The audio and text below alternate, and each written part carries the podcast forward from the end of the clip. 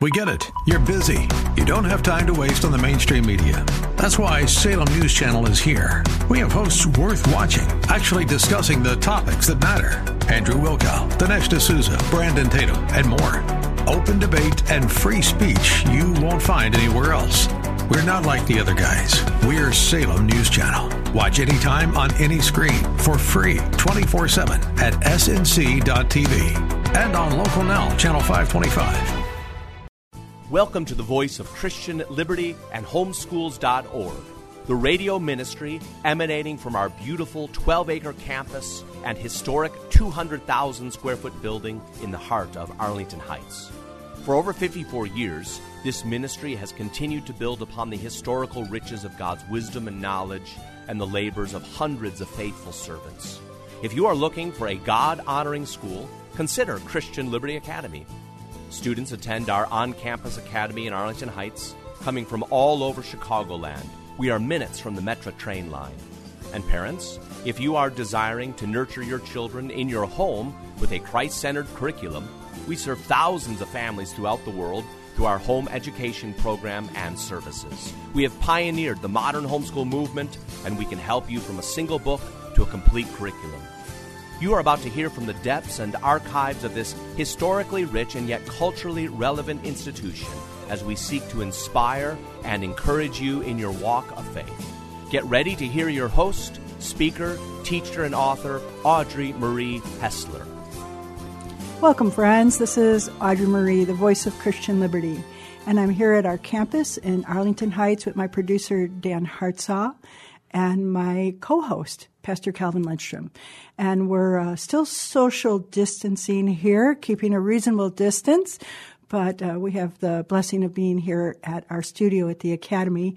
And friends, often you'll hear me say, if you're in the area of Arlington Heights, we welcome you to come visit us. And we hope soon that schools will open. If you're hearing this during the original broadcast, this is the time of the COVID 19 coronavirus sheltering in quarantining time.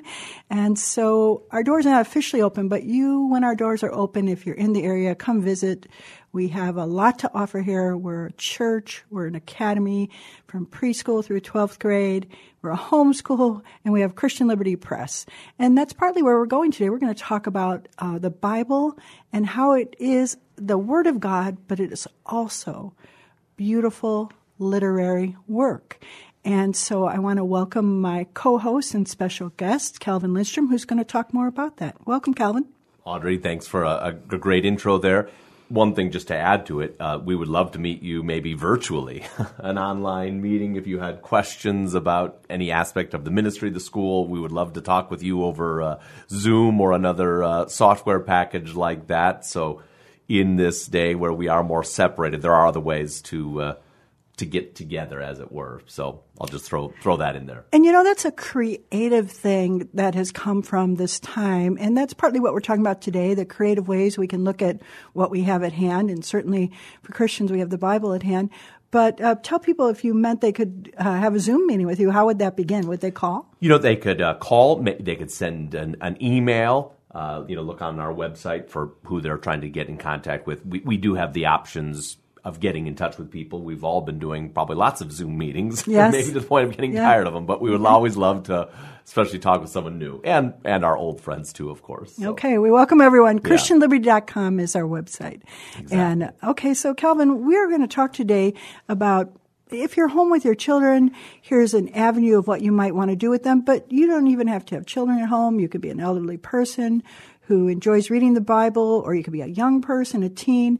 Uh, this could fit anyone at any time that they can take their Bible and look at it as not only the Word of God, which is, of course, the most important thing, but the most amazing thing is it's also a beautiful work of literary value. That's right. And when you hear the term the Bible as literature, maybe if you are more conservative in your theology, that almost sounds like it's only just literature. Mm-hmm. But I, w- I would argue that the literary beauty of Scripture actually reinforces the theological message that it is it is God given.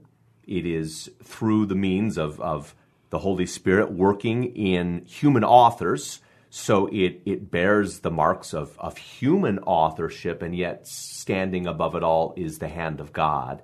And you see that in the, let's say, the theological books. I'm, I'm studying Ephesians. I love to study the beauty of Paul's writings.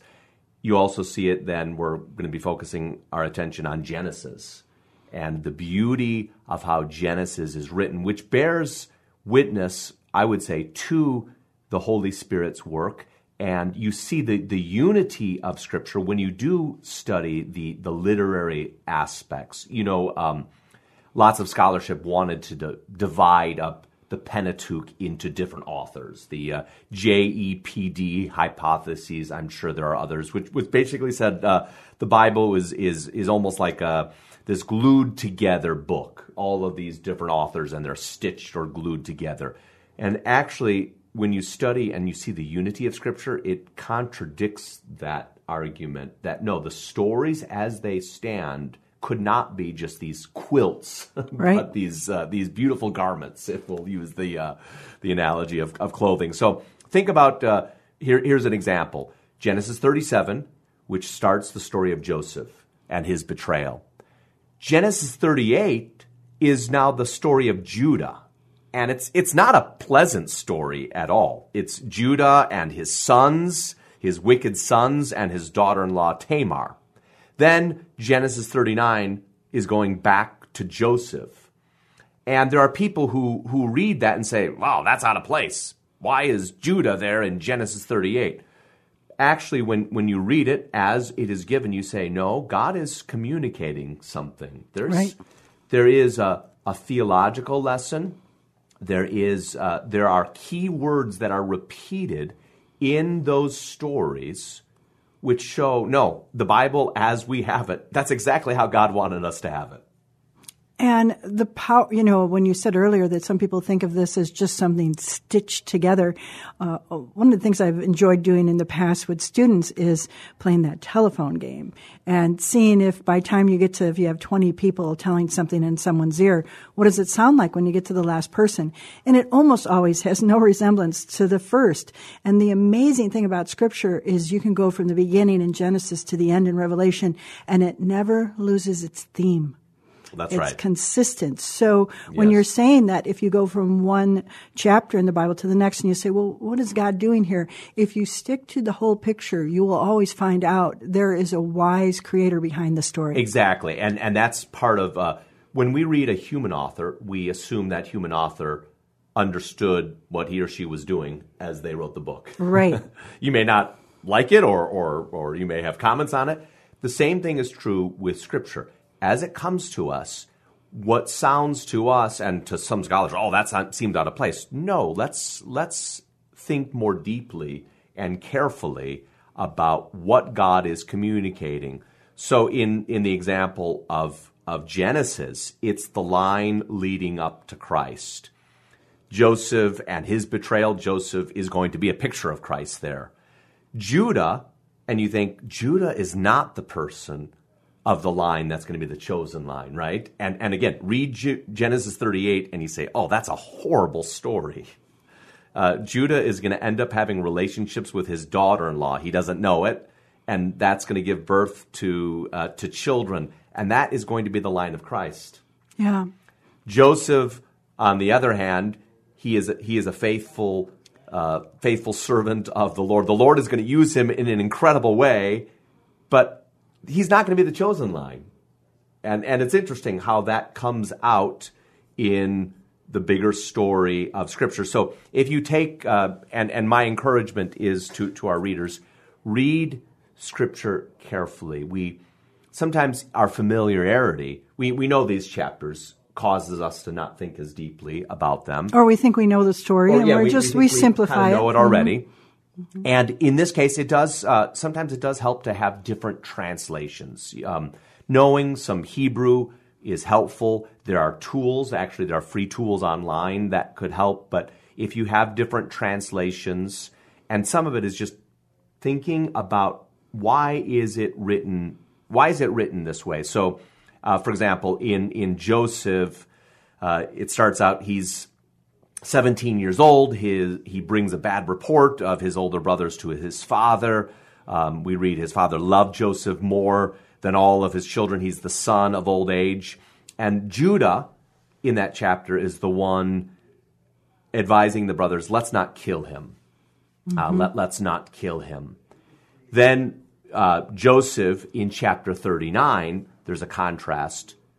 Joseph resists temptation where Judah gives in to temptation.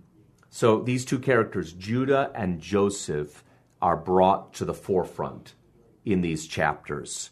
Um, Jacob and Judah, we can also say, have very dysfunctional families. oh, yes, that's true. And certainly there's a lot of dysfunction throughout all of the Bible because it's real people. Right. right? And what, what's interesting there is Jacob laments when he knows he has lost, when he thinks he has lost Joseph. He is mm-hmm. he is very and, and, and rightfully so. He, he's he's grief stricken. Judah, on the other hand, at least the way the story is told, Judah kind of just moves on. you know, son dies, okay, you know, we'll, we'll move on. I, I, don't know that that's the whole story, but it's it's how Scripture is giving us these comparisons and contrasts. Uh, Jacob tears his clothes, puts on sackcloth, mourns for his son many days. He, he refuses to be comforted. Um, and that word comforted is important as you get to Genesis 38. It's not that Judah is without feeling, uh, but but it's there's a there's an interesting comparison and contrast as you look at the Jacob as a father and then Judah. He's also a son, but then also as uh, as a father. We'll after the break we'll we'll look at uh, a very interesting word, and that is the word recognize, as it is used in Genesis 37 and 38. Um, well, friends, we're about to go to break here, and I'm Audrey Marie, the voice of Christian Liberty. I'm with Pastor Calvin Lindstrom, and we're talking about the literary value of the Bible and God's writings. But we know it is the Word of God, but it also has a profound literary value. Value. It tells wonderful stories because God knows the power of a story to reach our heart. And we know that the Bible does not contradict itself. So as you were saying, Calvin, you got to take some time, think it through, read the whole story and also the whole context of it. And we want to encourage people to read Scripture. And so after we come back from break, Calvin, tell us more about where you're going with this story about Joseph's family. This is Audrey Marie. Look us up at ChristianLiberty.com. We'll be right back. Hi, this is Pastor Calvin from Christian Liberty Academy in Arlington Heights. You know, in these troubling times, everybody is taking a minute to pause and reconsider so many things it may be a great time for you to ask yourself if this might not be the year that you would be able to homeschool one or all of your children. I cannot tell you the countless testimonies from parents on how homeschooling allowed them to transfer a unique portion of their faith to their child. The knowledge and wisdom of parents is transferred through closeness, intimacy. Today's students have so many different bombardments of worldviews. It might be a good time for you to help your children with your views from a godly perspective we can help. For over 50 years, we have served hundreds of thousands of families locally and across our nation and even many foreign countries. We have pioneered the modern homeschool movement, and we can help you from a single book to a complete curriculum. Visit ChristianLiberty.com. That's ChristianLiberty.com. Welcome back, friends. This is Audrey Marie, and I'm here with my uh, co host, Pastor Calvin Lindstrom. It's always a treat to have him here. He has wonderful insights to Scripture, and that's what we're sharing today. And friends, if you'd like some good books for yourself, or particularly for children, we are an academy here, and we have a Christian Liberty Press, and we have some wonderful Bible stories that you can buy as a parent or a grandparent or someone who knows some children who are having a birthday or anything coming up. We encourage you to look us up at ChristianLiberty.com. But today we're just sharing some insights into the Bible as a literary work. And of course, as Christians, we honor it as the sovereign word of God. But in, in the beauty of God's creation, He also created the Bible as a wonderful woven story. So, Calvin Lindstrom, thank you for sharing this. And let's go back to where you were in Genesis. We're looking uh, specifically in Genesis 37 through 39 as we mentioned before the break, Genesis 37 starts the story of Joseph. It seems to be interrupted by Judah. And you, some people say, what's this doing here? Genesis 39, it's going back to Joseph, and I'm trying to argue no, there's it's written in a beautiful way, and it's meant to be received in the way it's it's uh, it's given to us. I'm going to talk about some key words that unite these chapters. The first the first uh, word is uh, the idea of identifying or recognizing something. Remember, Joseph's brothers conceived this plot to make it look like Joseph's been killed. They take his coat of many colors, they bring it to Jacob, their father. They said, This we have found. Please, you could translate it, please identify or recognize whether this is your son's robe. The next verse, Jacob recognized it. It's my son's tunic. A wild beast has devoured him. In Genesis 38, that same verb is used when Tamar sends to Judah the staff and signet and cord, and she says, uh, I am pregnant by the man who owns these things. Please determine or, or recognize who these are. The same verb. The next verse, Judah recognizes them or acknowledges them. So in Genesis 37, Jacob recognizes, oh, that's my son's robe. Genesis 38, Judah recognizes, oh, that's my stuff. I'm, I'm the one to blame. So that's one connection. Then the verb go down is used in 37, 38, and 39. Jacob says in Genesis 37, I shall go down into the grave to my son in mourning.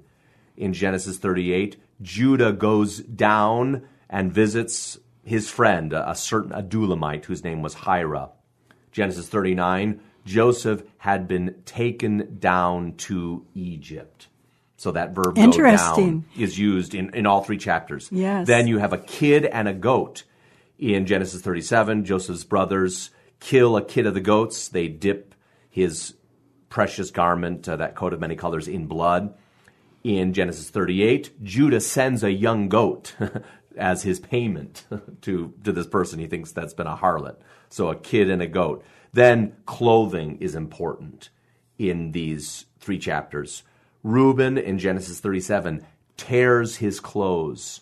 Genesis 38, Tamar takes off her normal clothes and puts on the clothes that a widow would wear. In Genesis 39, Potiphar's wife catches Joseph by his clothing and keeps it for proof for her lies. So you have clothing, and of course, in Genesis It's an exciting 37, drama. It no, exactly. It is, and, and that's- friends, that's why we're telling you right. this It's story. carefully, carefully written uh, to bring these things. Then, um, obviously, Joseph's garment uh, in Genesis 37 is important. So, clothing in these three chapters is very important. Then, a comfort. Um, in in, uh, in Hebrew, it's the word nacham, uh, kind of an interesting word. Uh, in Genesis 37, Jacob's sons and daughters try to comfort him. He refused to be comforted. In Genesis 38, Judah was comforted. There's that contrast I was telling you about. Later, in Genesis 50, Joseph brings comfort to the entire clan. And in Genesis 5, Noah is named, This one will comfort us. Wow. So you have this theme of comfort from Genesis 5 all the way through Genesis 50. God has a plan. That's that's the that's the the interesting thing. God has a plan. It looks messy, but you see that plan told when when you read it and you recognize there's all these beautiful connecting words. So I argue God will use his people and yet we see ultimately it's God's plan which stands over man's plan. Now, Joseph will give birth to Joshua eventually. Joshua, the one who brings Israel into the promised land, he's of Ephraim. He's of the line of Joseph. Judah, though, even though he looks in Genesis, you'd say he's not the one God's going to use, but it's his line, right, that we know that gives birth to the greater Joshua, the Lord Jesus Our Savior. Christ. Yes. So the literary beauty, I say, reinforces the theological message that we have uh, in Scripture. Joseph, we can say, he is a fulfillment of Genesis 1:28, the dominion mandate. He is a, a type of Christ. He is betrayed. He he almost dies. Uh, he is, in a sense, resurrected. Judah, we would say, in, in some ways, is not a very honorable character. But later in the story, though, we, we do see him demonstrating a sacrificial spirit. And there is in then throughout the rest of the Old Testament, there is sort of that contrast between Judah and Ephraim, between Judah and, in that sense, Joseph. So it, there is a there's a beautiful bigger picture that we see in Genesis. Um, Genesis 49, the scepter shall not depart from Judah, nor a lawgiver from between his feet, until Shiloh comes, and to him shall be the obedience of the people. There are these prophecies that are given early on that we won't see the fulfillment of them until later. Uh, but that's the that's the beauty the beauty of Scripture. Let me um, just share with with our listeners what I think are, are some good references you mentioned, I, I, think Christian Liberty Press, we, we do produce some, some wonderful books for children. I don't know that they go into all the, the detail right. we're talking about the depth of this. But uh, there's a scholar, uh, not a believer, but someone who, who does pay attention to Scripture. His name is Robert Alter, who has written some very important books on how the Bible uh, uses words, the, the beauty of Scripture. Then uh, a man named David Dorsey, I learned uh, he has passed away, but he has a fantastic commentary called The Literary Structure of the Old Testament. David Dorsey, The Literary Structure of the Old Testament. I think it's a rather expensive book now. Uh, I think it should be in a lot more homes. And what he does is he gives these wonderful outlines throughout the entire Old Testament, showing how these are carefully constructed stories. Um, I, want, I, want, to share with, with our listeners if you ever watch a, a football game, you know there's a there's a 50 yard line, that's the middle. Then on there's two 40 yard lines, two 30 yard lines, two 20 yard lines, right?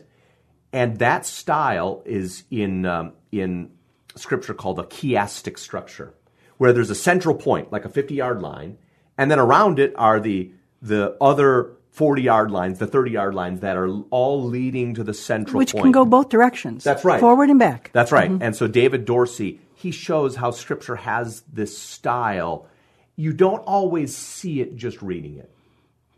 And some of it's just how we've been trained or just how we've been brought up. You you could say, "Oh, David, I think you're reading into that there." It could be, but what I think he is showing very compellingly is no, there is a careful order to scripture. And you know, the beauty of Scripture, and Francis is Audrey Marie, the voice of Christian liberty. We're almost out of time, Calvin, but we're talking about that uh, the Bible has literary value, and you used a wonderful quote when you said its literary value enhances. Say that it's again. theological message. Yeah, and so, friends, we want to encourage you to realize that the beauty of God's Word is that it is his sovereign word. He could have said it in the plainest way. This is what I command you. But instead, he is a creator. It has amazing depth to it. It has the quality of literature in that the way he can develop a theme, the way he can use words. So our God is an amazing, awesome God in terms of everything he does. And that's what we're unpeeling here right now that's and right. encouraging you during this time when, if you are still at home, that you can look back at this story again and enjoy it again for what God is saying through words, pictures, and the people. You know, David maybe was the author of Psalm 119 we don't know entirely the author, but the author of that pores over Scripture of its beauty.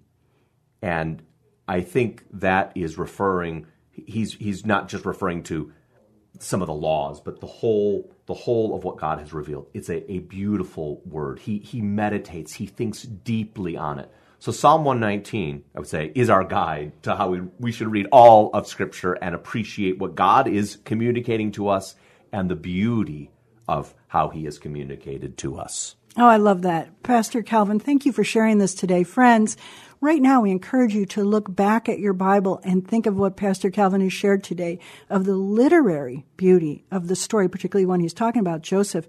And you know, it fits so much of what's even happening today. That what we are facing in terms of the unknown, as Joseph too had to face that, and yet God had a whole story unfolding, and that's what's happening for his people too today. Amen. Thank you, Pastor Calvin, for sharing this. Friends, this is Audrey Marie with Pastor Calvin Lindstrom. You can look us up at ChristianLiberty.com. God bless you.